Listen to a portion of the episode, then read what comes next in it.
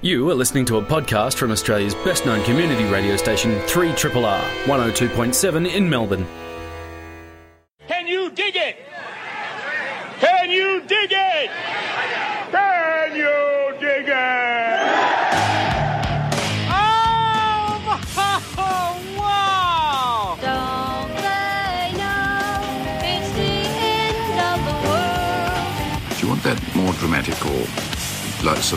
Sort of understated or what? This is a land that prays for a hero. The humor of the entire situation suddenly gave way to a run for survival. You are listening to Greening the Apocalypse on Triple R 102.7 FM. Good evening and welcome to this week's edition of Greening the Apocalypse, 3 Triple R's weekly look at the past, present, and future as it is, as it could be, and as we might like it to be. That sounds about right, doesn't it, Jed? It does. I Sounds very right. redefine the purpose of the show most weeks, don't I? Uh, how do you be, Jed McCarthy? I'm I'm pretty well actually. I'm uh, fighting fit. We've got a guest in the studio this evening. Uh, he's part of an organisation that uh, called WOTCH, who are a conservation group, activism group, and uh, involved with some citizen science. And uh, he's a ripper bloke. We've been hanging out in the green room and having a chat. He also sports the uh, the the, chin, the face rug and the little word curtain above the mouth there. Justin Cally, how are you? Yeah, not too bad. Awesome. It's good to be here.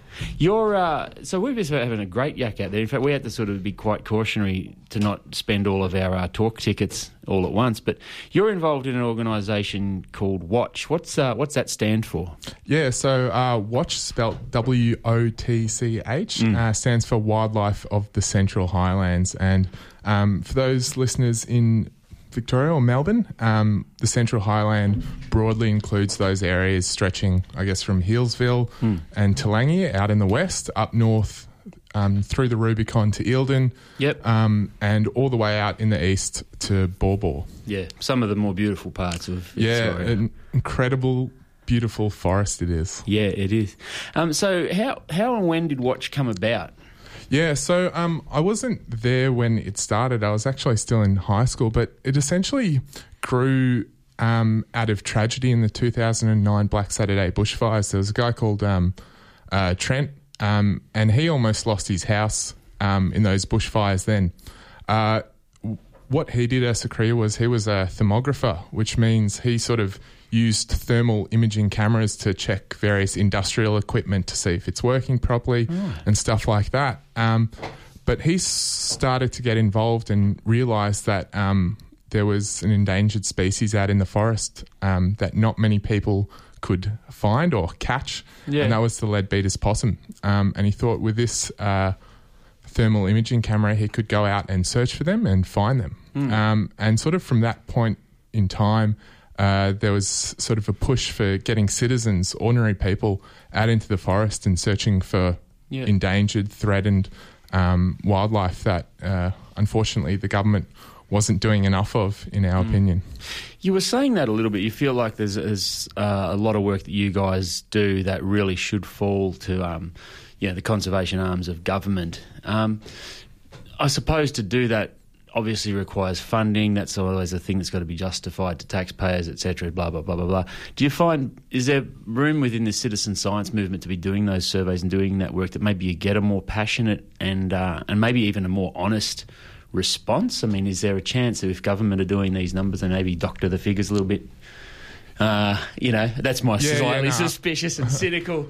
No, I, I I understand that, and I'm a big backer of citizen science. Yep. Um, unfortunately, sort of the the situation we've got ourselves in at the moment is that uh, within the Central Highlands, there's um, uh, a lot of logging going on, Right. And so um, that logging uh, makes a profit for the logging industry. Mm-hmm. Um, but before they log an area, they're supposed to do pre-harvest surveys. Yeah. Um, and more often than not, they don't do that or they don't do that properly, and that's where we come in. We love to be um, acting as a citizen science organisation Yeah. that can work with you know research partners, get people out in the forest really enjoying their time, Mm. rather than sort of chasing almost deadlines. Hey, this area is going to be logged in two weeks. Yeah. Um, it hasn't been surveyed. We need to go out there and that kind of stuff. So it's it's probably more the perspective on. Um, yeah, what we're doing out there rather than hey, we don't want to go out into the forest and stuff like that. So Mm. I think it's that um, that shift in mindset. Awesome. Who are some of the research partners you just mentioned? Um, well, we haven't um, really developed any, but yet, but uh, essentially, there's uh, a, f- a couple of major universities that Yeah. um, do some research in this area. Um, primarily. Um, primarily ANU, so Australian National University in Canberra. Um, and the amazing thing about this forest is that it's one of the places that has long term monitoring data. So there's essentially 30 years worth of research on this ecosystem. Yeah, And from their um, data, uh, they can tell that this ecosystem is on the verge of collapse because um, they've looked at the data over 30 years and found, you know, the number of hollows um, that support wildlife is decreasing, um, water quality, a lot of old growth forest um, keeps on decreasing, and that kind of stuff. Mm. There's also people at Melbourne Uni, Parks Victoria, Yep. um, even uh, the Government Research Institute, ARI. Um, so there's many different research uh, institutes working in the forest, um, and we have our place in you know trying to get uh, trying to find species in areas that maybe will, will not be surveyed because um, they are earmarked to be logged. yeah, right. Why did you personally get involved in with WOTCH? Yeah, so um, it was in 2016. I was uh, on a university exchange over in Malaysia, and I remember um, flying in, and you can see, see palm oil Um, plant. as far as the eye can yeah, see. exactly. Um, and not only that is that. Uh, um, for a period of time there, I had to wear a face mask because the air is so thick with essentially uh, peat smoke or the smoke from the burns blowing all the way over from, from Borneo. Yeah. I thought, how can this be happening? Like, why are they doing this? What kind of government would do this? And I come home and then I start to realize that. Um, actually, behind Indonesia, Australia is uh, is not good on that front, and I started to realise that um, the amount of logging we're doing in Victoria alone is is on a, such a huge scale, um, and we also, you know, burn those areas just like they do in Indonesia. And um, I don't know if you remember, but back in autumn, uh, it was quite hazy for. Uh, a few weeks, and government said, "Oh, plan burn, plan burns." About seventy-five percent of the pollution coming from that was from logging coops or logging areas Yep. that they ignite after they log that area. So, um, yeah, the, I sort of got involved because I thought um, I need to be doing something about this, and uh, it's something that was particularly obvious to me. I think. Yeah. So I think with um, perhaps a lot of uh, conservation, uh, you know, there's so many things that go wrong. Should I be out there sticking Stop Adani stickers everywhere, or what Yeah, should I be yeah. doing? But this was just made so much sense because, sort of, as a s- student of science, um, I realised how important um, the science underpinning it was. So Yeah. it's an obvious choice for me. And what do you do when you're actually out there surveying? So, what, does that involve? Yeah, so it's uh, quite a tricky process. Um, so, as I mentioned before with the thermal cameras, um, that's perhaps one of our main tools, and it depends what species we're looking out for. Um, I guess two of the main species we're looking for is leadbeater's possums and greater gliders. So, don't know if you know what they look like, but leadbeater's possum, small, almost looks like a sugar glider and runs really quick throughout the forest. Yeah. Then its cousin is the absolute opposite. It's the greater glider, and it sits at the top of the treetops and it eats leaves all day. Um, Yeah. It's it doesn't do much, but um, it's a gliding possum, and it can glide across the canopy. So when we're looking for leadbeater's possums, we uh, go out into an area that we think is has decent habitat for it, or perhaps is scheduled to be logged. Um, we take our uh, thermal cameras Yep. and we basically walk around the bush all night. Um, uh, it's not particularly easy a lot of the time. Yeah. Um, but when we find a leadbeater's possum, um, uh, we have to video record it, and in that same frame, we need to record the GPS coordinates. And that's because in 2014, um, uh, because of a lot of community pressure, the government came to a compromise and said, okay, for every leadbeater's possum sighting, we'll have a 200 meter protection buffer against logging. Ah, right. So um, this is sort of our. Uh, how should I say a little treat for us to to Yeah. chase after um, Yeah. because we get to protect little patches of forest. It's a direct conservation Hmm. benefit we get from that. Can you chase them 200 metres down the road? And I was going to say, can you grab them under your arm and just spend the whole night moving them? Oh, they're really quick. Um, what's particularly fascinating about this species is that you you look at it and you realize how incredibly resilient it can be. Yeah. Um, and then at the same time, you realize that it's been smashed through logging, fire, um, uh, you know, large habitat clearing, Cats. um, cats Yeah. as well. Now there's and it's our footage. state symbol or one of the state symbols, and yet you And know, there's no regard, yeah. Yeah. Isn't it weird? Like you take one of those things, take just take fire and go, that's heavy. Like that's a heavy thing for a species Mm. to deal with. You- Then you start throwing cats and and you know, inv- I mean, to what degree do these things? Obviously, cats and foxes are the um, you know the pin-up you know, poster childs for um, invasive species and predators. But I mean, what about things like domestic rats and and things like that getting out there? And to what degree do even I know that in, introduced birds put a lot of pressure on native birds sometimes. Is it a similar thing with possums and, and leadbeater's possums? Yeah, so in my con- um, conversations with um, a bit of an expert on leadbeater's possums, uh, Dan Harley from Zoos Vic, um, uh, it, it's still got a big question mark over it in terms of what role things like predation play. Yeah. Um, and generally, because I think they're quite agile, it's perhaps not much of a thing. And that's why it's always been thought it's logging and fire. So the 2009 Saturday, um, Black Saturday bushfires burnt 45% of Leadbeater's possum habitat. And we're already talking about only a very small region of the Central Highlands. It doesn't exist anywhere else. Um, so essentially, you've got a very restricted um, range. Um, and yeah, although predation wasn't thought much of a thing, uh, there was been footage actually released a couple of days ago that shows uh, nest boxes, which the government puts out to um, uh, a s- sort of a measure to try to um, Yeah. have some habitat in You, there you're allowed to say tokenism on the show. Yeah. um, some token habitats that replace uh, uh, that replace the hollows um, that would naturally form in a tree, but Hmm. uh, feral cat sitting on top of it. Um, because as the cat sees it, it's a place where food comes from. Yeah. So what's what's the logic at a 200 metre radius? I, I mean, I would have thought those little fellas probably move 200 metres pretty quickly. So you know, not logging a 200 metre radius, he might not, or he or she, it might not be there.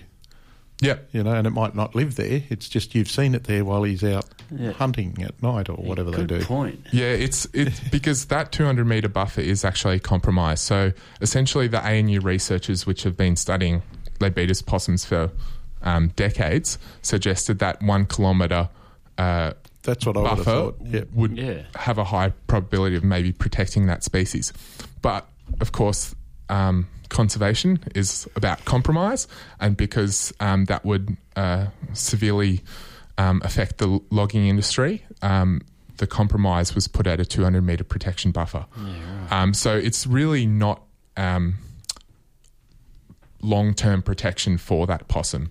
Uh, because you can essentially go into an area that's been logged and there's a little buffer around an area. Um, that There's no species is still in there. yeah that species is still unlikely to survive. So Yeah. What sort of? So, I mean, if that's the compromise that's had to be made, what sort of? Uh, oh, what sort of punishment is in play? I mean, if, if those if that deal is broken or if, you know those demarcations are, are, are infringed upon, is there is there some some recourse that you guys can take? Um, well, currently there's a few court cases going on across the state. Um, one in East Gippsland, not regarding leadbeater's possums, but um, some rainforest logging, because essentially the there's a certain code of conduct the logging industry must abide by. But the real problem is that. Uh, and it gets quite complicated that logging is actually exempt from environmental laws. So there's a thing called called RFAs or regional forest agreements, and they were signed about 20 years ago, um, and they exempt logging from other environmental laws. So you can have an open cut mine, and that's still subject to environmental laws, not forestry. Um, so native forestry is just on a whole another level. And again, when I started learning more and more about this, I'm like, how is this possible? How is this possible? I reckon a lot of politicians don't even know that um, know that fact. But it essentially means, yeah, you can log habitat, and there's n- uh, no real consequences for that. There are sort of um, I guess, guidelines and uh, forestry standards, as they call it, to sort of guide them. But I think the main problem is is that you've essentially got the logging company, Vic Forests, who are logging the area. You've got the supposed regulator or the environment department, also run by the government. You've got the um, demand is coming from. Uh, largely a paper mill uh, um, out in Maryvale, but now uh, a timber mill in Heyfield, which the government has just bought. So they own the logging about company, they own the supposed regulator in terms of the environment Yeah. um, department, and they own the demand. So So there's no conflict of interest in there. Not, not one. Three. it's so um, so unprecedented, I would say, Yeah. anywhere in the world to have something like this. Um, So it's very hard for again the regulations to be enforced, and it really takes a lot of published public outcry Yeah. to make anything happen. And luckily, we have amazing people in their campaign and uh, people at um, Environmental Justice Australia doing an amazing job in taking um, these organisations to court. Christ. It sounds like the sort of strange uh, interplay between business and government that happens in China, and people get ri- really steamed up about it. But it's it's right on your doorstep. Exactly, it's happening right here.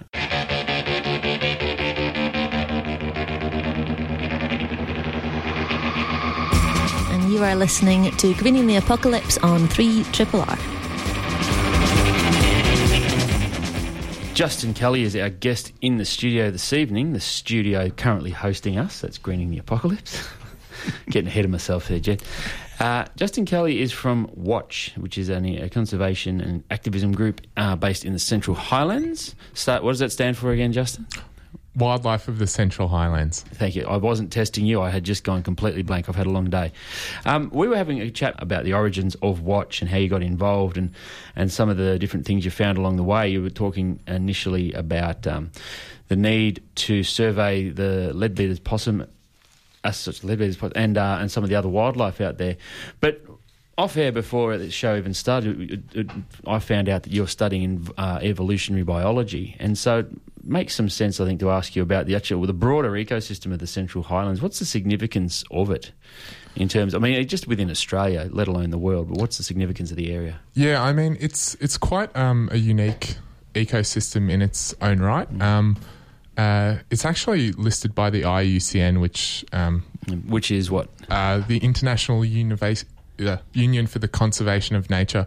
Um, and they do all the listings, you know, for rhinos endangered or whatever. They they do those, but um, so it's listed as critically endangered um, by them. So it's a critically endangered ecosystem because um, it's so unique in a way. Um, you've got you know temperate rainforest through it. You've got mountain ash, which Yeah. is arguably the tallest tree in the world Yes. if it wasn't logged. Um, Definitely the tallest flowering plant. Definitely, Yeah. yep. The tallest flowering plant, um, and you've got amazing, unique species. Um, and I think we, yeah, we talked about the lead leadbeater's possum, but things like the greater glider, sooty owls. Is it very is it very old as an as an ecosystem goes? Um, I'm not too sure about um, in terms of terms of age in in that respect. Um, yeah, I'm I'm not too sure. In I mean, many- things shift and move and everything Yeah. like that. And but yeah, I mean, yeah, are we talking tens of thousands or hundreds of thousands? Yeah, I wouldn't be able to tell you that. Um, good. Yeah, but it, but as you say, like it's an area of significance and in need of protection. I mean, so what well, you were just starting to talk about some of the species endemic to the area. So, did you say sooty owls? Yeah, sooty, sooty owls. Um, I won't uh, embarrass myself trying to do the call, but if you hear one of those out in the forest, it, Yeah. it feels like a bomb, or not doesn't feel, but it sounds like a bomb going off in the forest. Right. They've got a very unique and distinct call. Yep. Um, And are they endemic to that area? uh, they range up the east coast of Australia, and the same with the greater glider. Um, up in the north part of their range, up in Queensland, there's different subspecies. Yeah. Um, but really, what we're seeing, and I mean, if you ask scientists about, you know, whether something's endangered or threatened, it's not necessarily about the raw numbers of the species. How many are there? It's the tr- um, trajectory of that species. So, Right. greater gliders, um, for instance, um, we're seeing over the previous few decades that the um, uh, the amount of sites they're occupying are rapidly decreasing. Right. Um, and greater gliders, as I mentioned before, they essentially sit up the top of trees and eat leaves. Um, you can think of them as like a koala of the night. And this means they're at their ecological um, maximum. So they're not. Uh, they're not eating that good of a food source, which means perhaps they're more susceptible um, to a lot of those environmental pressures and threats and things like that. So there was actually um, uh, this one in particular was about uh, over in East Gippsland, but there was an ABC special report on Sunday night um, about the greater glider um, and sort of the logging of the greater glider habitat. Um, but essentially, uh, because there's no real protection for, for that greater glider, you can find in the Central Highlands, you can find 20 greater gliders and you can report that to the government, and the government doesn't have to do anything about it. So um, it's only So what? They're, not compelled. They're not required to register numbers or. Anything no, well, they're sort? not um, required to essentially halt logging or stop logging. So, um, in over in East Gippsland, if you find eleven, and that's eleven, not ten, if you Mm. find eleven greater gliders Yeah. um, within an area, then it, that area gets protection. Um, mind you, they found ten. uh, They found eleven, Yeah. and um, uh, then the government went and resurveyed the area and only found 10. Um, and then they logged that area. Um, that was over in East Gippsland. Um, but yeah, in the Central Highlands, we don't have any of that protection. So we're left to essentially campaign on their behalf. There was a really um, big greater glider hotspot, um, a place called Hermitage Creek, and many people drive through the Black Spur. It's Yep. like Healesville to Marysville, kind of. Yep. Um, and it's just around there. And um, I was out one night and we found just in you know one night twelve greater gliders, and of course that wouldn't have got any protection. Um, but we campaigned hard and we got lots of community essentially writing emails to the government. Yep. And um, luckily, the government, um, the environment environment minister stepped in at the last minute and halted that. So, in that case where they've found 10 and they've decided to keep logging, uh, do you, oh, it wouldn't probably be you guys, but does anyone try and you know, relocate them before they log or it's just bam? No, um, yeah, it's just spam. And that special report on the ABC was um, about uh, Vic Forest's experiment, and their experiment is to essentially uh, log different areas at different intensities and see what happens to the greater glider. This is the equivalent of scientific whaling Yeah. um, in terrestrial ecosystems. It's like Oh. let's cut the forest, burn it down, and see if any survive. And Yeah. so um, you had basically the Vic Forests admitting, yes, gliders will die in this, but we just want to see what happens. And they've done this before. They've done it with the Baw Baw frog, which now there's only like about 50 left, and they've done it with leadbeater's possums. It's essentially, oh, we're going to log an area because we want to make profit out of it, and we'll, you know, call science. We're doing science here, or you know, the we're greenies too. yeah. Um, but yeah, it's all just um, a greenwash, and um, Yeah. yeah. So when it comes down to you're getting in the ear of government, what's the what's the method that you guys utilize? I mean, I know there's there's been a long history of environmental activism in Australia, and it's ranged from you know petitions all the way through to uh, tree sits and, and, and, and all the rest of it, sabotaging logging equipment. Probably a couple of those methods get regular everyday people offside for various reasons. What what do you guys find is the most effective way to draw a halt to the bulldozers? Well, I think we occupy a unique space, and I think um, uh, in terms of the forest movement is that we go out and survey for this, and we are very transparent with all our data. Yep. Um, you know, good scientific practice is about transparency, so we s- submit our data um, through forest reports uh, to the government, and we do try to petition them. And it's not just actually um, animal species. There's threatened tree tree species Yeah, like the tree geebung um, uh, that we do, you know, submit and say, hey, there's a threatened species here. What are you going to do about it? What are you going to do about it? But often it just falls on deaf ears, unfortunately. And so that sort of fuels that that activism part of us. Um, and again, ideally, in an ideal world, it would be we submit the reporting. Oh, great, thanks for doing that. Um, you know, we're definitely not going to log that We'll area, work but you, yeah. it's it's always um, a struggle, and unfortunately, um, with the interactions with uh, the current government, um, it really does fall on deaf ears. Yeah, I'd imagine um, some of your data supports work of other organisations like the environmental justice you mentioned, um, and probably even uh, um, some of the other more uh, activist type organisations than yourselves. So yeah, it seems like there's a real role there for that that um, what I'd call clean data. you know. Yeah. it's, it's not biased in any way. Yep. Um, and yeah, EJA have been really good. Um, there's a current court case going on where um, uh, they're essentially taking Vic Forest to court. Um, it's quite a long story, but uh, while that court court case is proceeding, there's a number of logging coops or logging areas that are on halt until um, the court case court case is resolved, and those particular coops that are on halt. Um, they've been chosen as ones that have high numbers of greater gliders or leadbeater's possums, which is mainly from our data and our surveys.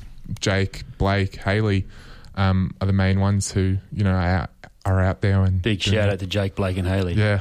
Hey, um, what's what's a survey look like? So you, if you're going out in, in the night time, I mean, what sort of sort of time frame? What time of year?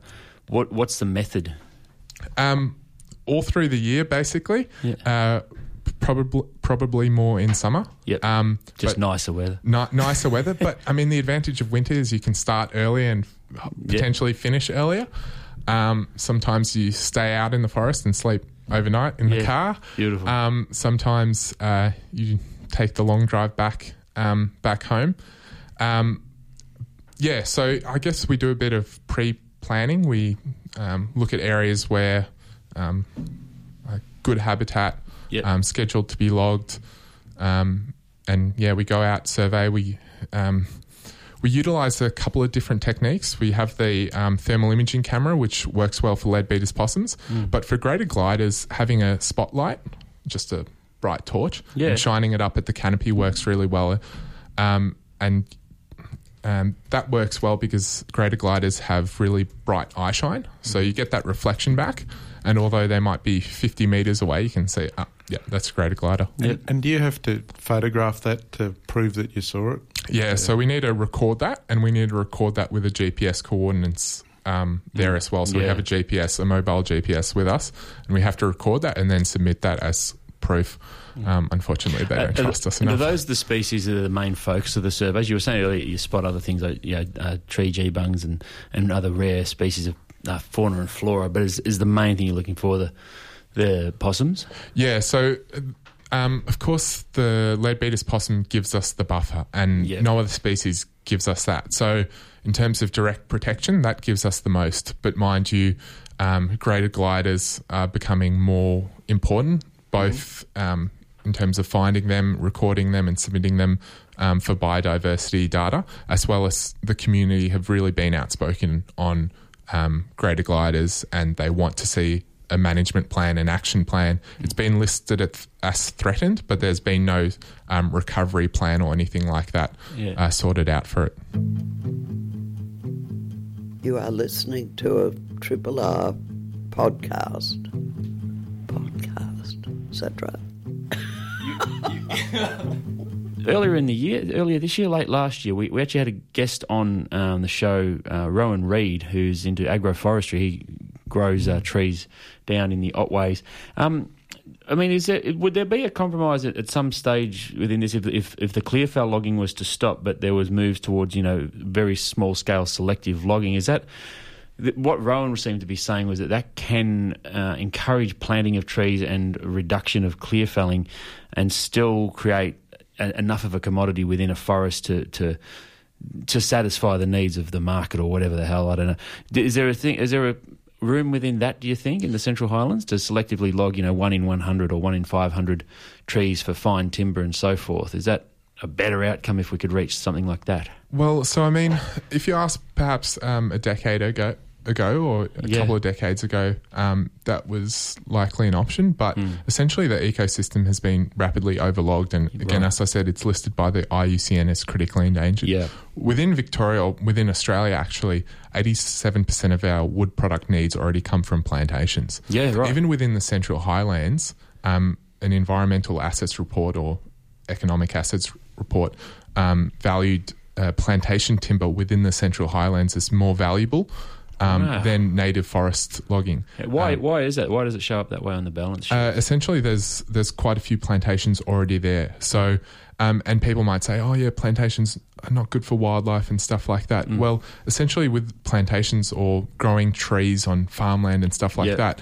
it's already cleared land. There's Yes. sort of not that biodiverse hotspot there. Mm. Um, so you're really not losing anything by planting those trees and growing them um, to be uh, harvested in um, 20, 30 years' time. Yep. And with new developments in the timber industry in terms of um, radial sawmilling and stuff like that, you can um, Yep. harvest those trees earlier um, and make more money off them. So essentially, native forest logging, it's it's not profitable, and that's why we saw that the Heyfield mill um, essentially go under, and the government put in sixty million dollars. Mind you, it was bought a couple of years earlier for twenty eight million dollars. So the, the the people who invested in that made a lot of money. Um, uh, yeah, so that's why we see those businesses essentially going under because it's not valued by um, the market. If we're talking about Where's free all the, where's all the rowdy free market types stepping in on that and saying, "Oh, this is communism and all the where, what's going on there? Where are they? yeah. Where Well, are what- they screaming?" What Kerry Packer say? you only get one Alan Bond in your life. That's a that's a complete Alan Bond Yeah. moment. Well, yeah, perhaps the Liberal Party would um, say a bit more of that, but they're in Mm. a coalition with the Nationals, and um, they're always scared of shooters and fishers, and they don't want Mm. to give anything to greenies. So it's, I think it, it's become a bit of a It's a really a real hot hot item to handle, isn't it? yeah. So, Go on. I, I was just going to ask a bit more about WOTCH. I was going to change tack a little bit. So, so how are you guys structured, and how many members do you have, and do you need more, and all that sort of stuff? Yeah, I mean, we're still quite a pretty small organisation, and in terms of citizen science, we're, we're sort of unique because um, uh, I guess the demands of surveying can be quite tough, but um, we have sort of, I guess, a broad. Um, broad network of volunteers, um, a couple of hundred people, um, but a lot of it gets run by a small group of group of individuals who are doing a lot of surveying, doing a lot of cam- campaigning, and that sort of thing. But mind you, we're part of like a bigger forest movement with uh, things like the Great Forest National Park, which um, essentially is the solution to a lot of our problems. Um, creating a new national park, developing new economic opportunities, and really having the conservation um, embedded in there. So, um, yeah, I guess WOTCH is WOTCH is a player in that. Um, I guess moving forward in terms of uh, getting people more involved and things like that, I think the first step is always to learn about what's going on, um, taking an interest, start reading. Um, there's a really good book, Mountain Ash, by David Lindenmayer and a few colleagues. Um, if you want to check that out, um, but yeah, I mean we've got um, we've got a website and um, we're on Twitter and Facebook and that kind of stuff. Um, so yeah, anybody who is keen to do some surveying, we do things like forest tours to get people out there, even you know young kids, old folks, um, Cool. all out into the forest, and yeah. Well, I was just one of the things I wanted to touch on when you talk about getting out there and doing surveys and such as well. So, um, I mean, I, I don't know, even five years ago, it, just, it didn't seem like drones were much of a thing, but now you seem to have really advanced cameras. You're talking about thermal imaging cameras. Um, friends of mine have got drones that will um, follow their mountain bike down a hill, all sorts of stuff like that. Um, is there a bit of precedence given to potentially new members of BYO drone, BYO thermal imaging stuff? How's that kind of technology helping you guys, and, and does that make uh, does that make it a bit easier to initiate people into those survey groups if you've got this? Yeah, I mean, once upon a time, it seemed to me that um, doing a wildlife survey meant through, scooping through um, little pieces of shit on the ground, trying to work out if it was the same animal. But you guys have got a real great capacity with modern tech now. Um, and is that making it? Does that potentially make it easier to initiate people into the into the work? Yeah, I, I definitely think so. Um, so, I mean, drones aren't a big thing for us, although I know someone who's actually been doing a bit of work up in northern Queensland using drones to spot um, tree kangaroos. So, maybe it's something in the future. Yeah. At the moment, um, one thing I didn't mention was also camera traps. So, we Right. put out camera traps to even get leadbeater's possums, but uh, things like spot tailed quolls. Yeah, and a couple of weeks ago, we were out on the slopes of Mount Baw Baw in some of the areas where a lot of logging has occurred, Mm. and um, it was so it was during the daytime, and we we're checking camera traps, and you know we take the SD card out, and we've got um, we had you know five six people around us, and we're flicking through the photos, and you can see the enjoyment on people's faces when they Yeah, see yeah. like even if it's just a wombat Yeah, and a echidna, um, little antechinus, a bush rat, long nosed potoroo. Mm. They also see a feral cat. Yeah, yeah, Um, right. But it's it's definitely a way to get people involved, um, and yeah, hopefully we can, I guess, get more camera traps out there and get more It surveys. out sounds like the, the the the sight of those little animals showing up in the camera is probably uh, that amalgamation of lots of little wins for people who are involved. They start to see that. Um, they you know potentially start to go, oh, well, this is actually really worthwhile work to, to get your teeth into. Well, I imagine you could wander around for quite a while and see nothing. So at least the camera trap gives you that result. You know, I mean, you're seeing days of, of footage probably. So at least when you go and have a look, oh, well, there's something there. Whereas you could wander around all night and not see a lead leadbeater's possum, I would imagine. Yeah, that's that's exactly right. Um, people have gone out for years and not seen a lead leadbeater's possum. Um, but yeah, uh, camera traps, I think, um, really good way to move forward as well. What sort of pressure is the ecosystem getting out there from larger animals? I'm thinking like in terms of introduced species, things like uh, fallow deer, red deer, uh, brumbies, things like that. Not just John Brumby, but um, actual wild horses, uh, escaped cattle, feral pigs. Is that sort of is there a downward pressure on the ecology from those? Yeah, so I mean, I think the big one in the Central Highlands is deer. Yeah. Um, I still don't know how much is known about their effects largely on the ecosystem. One thing that is largely sus- uh, suspected is um, how they spread weeds like blackberry. Yeah, and so yeah. you go through areas of state forest and you see lots and lots of blackberry, and it's um, pretty much not managed. So blackberry is a weed, um, really spiky and Yeah, pointy yeah. and nasty stuff to walk through. Um, so yeah, that kind of stuff is one. Definitely uh, down a bit away from the Central Highlands in Yellingbo, which is there's a Mm-hmm. subpopulation of leadbeater's pop.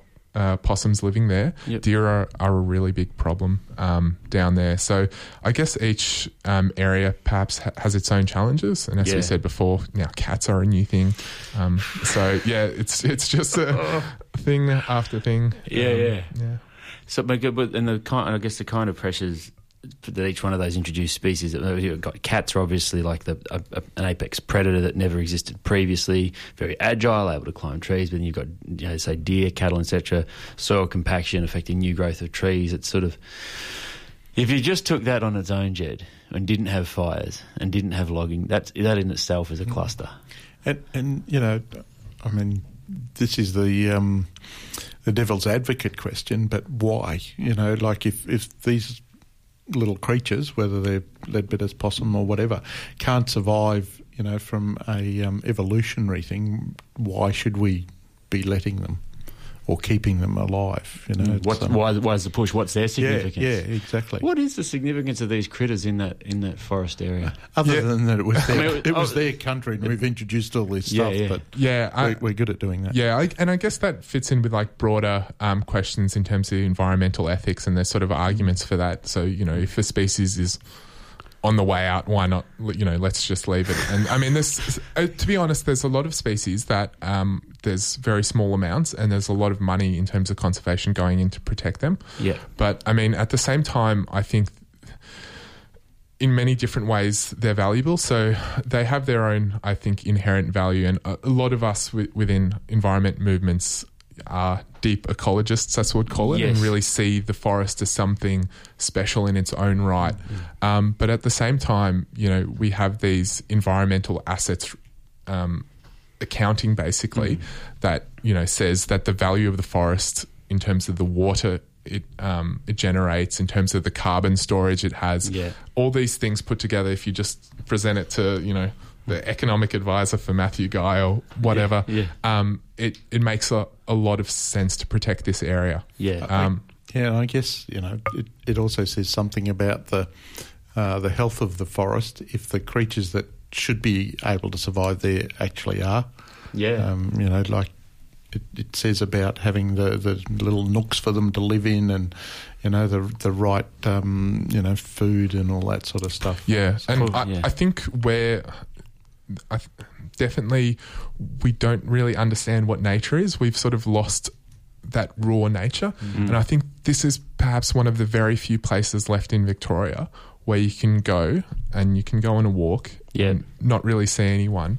See areas where it's relatively undisturbed if you know where to go away from the logging. Yeah. and there's Don't just tell anyone where those places are. there's just that hope that um, we might protect a bit of nature um, and not have to manage everything and almost gardening for the forest. Um, So that that's where landscape protection, like the Great Forest National Park, comes in. And that's something we're really losing, I think, is that connection with the land. I mean, obviously, you know, um, our Indigenous people had that in a big way, but even, you know, there's a lot of people who, you know, don't walk outside and have a look at what the weather's doing, for example. You know, true. so people don't understand weather patterns, they don't understand what's happening, and so we're, we're increasingly becoming disconnected. So I think it, it's valuable to go and have a look at that. Mm. And again, it's always that argument. It's not just for us; it's the the future and the, the future's future. Yeah. yeah, and this stuff doesn't change overnight. It certainly doesn't. Uh, Justin Cally, thank you for coming in this uh, uh, this evening. Um, how can people find out about WOTCH? Yeah, so I think the best way is uh, to go over to our website, uh, watch spelt with an O. Dot org.au. Um, you can also find us on Facebook and Twitter, and we're always posting stuff. Yep. Um, I, I think generally just get involved in I think the forest movement broadly, like learn about it, um, start paying more attention. Um, yeah, I think that's the best way to learn and get involved. And I mean, not not um, everyone will want to go out and survey, but you know, we need people writing letters. We need people chatting to their friends that this is this is an issue. And Doing of a little course, bit of everything. It needs to be something politicians take note of. That you know, conservation is something um, to care about. And uh, there's been uh, previous premiers, both Labor and Liberal, have um, have uh, created new national parks um, over the last uh, few decades, but the previous um, government and this government really haven't done hasn't done anything in that Right. space. So I think we need some big conservation action. You've been listening to a podcast from Australia's best known community radio station, 3RRR 102.7 in Melbourne. For more podcasts, information about upcoming events, and our live stream, please visit our website at rrr.org.au.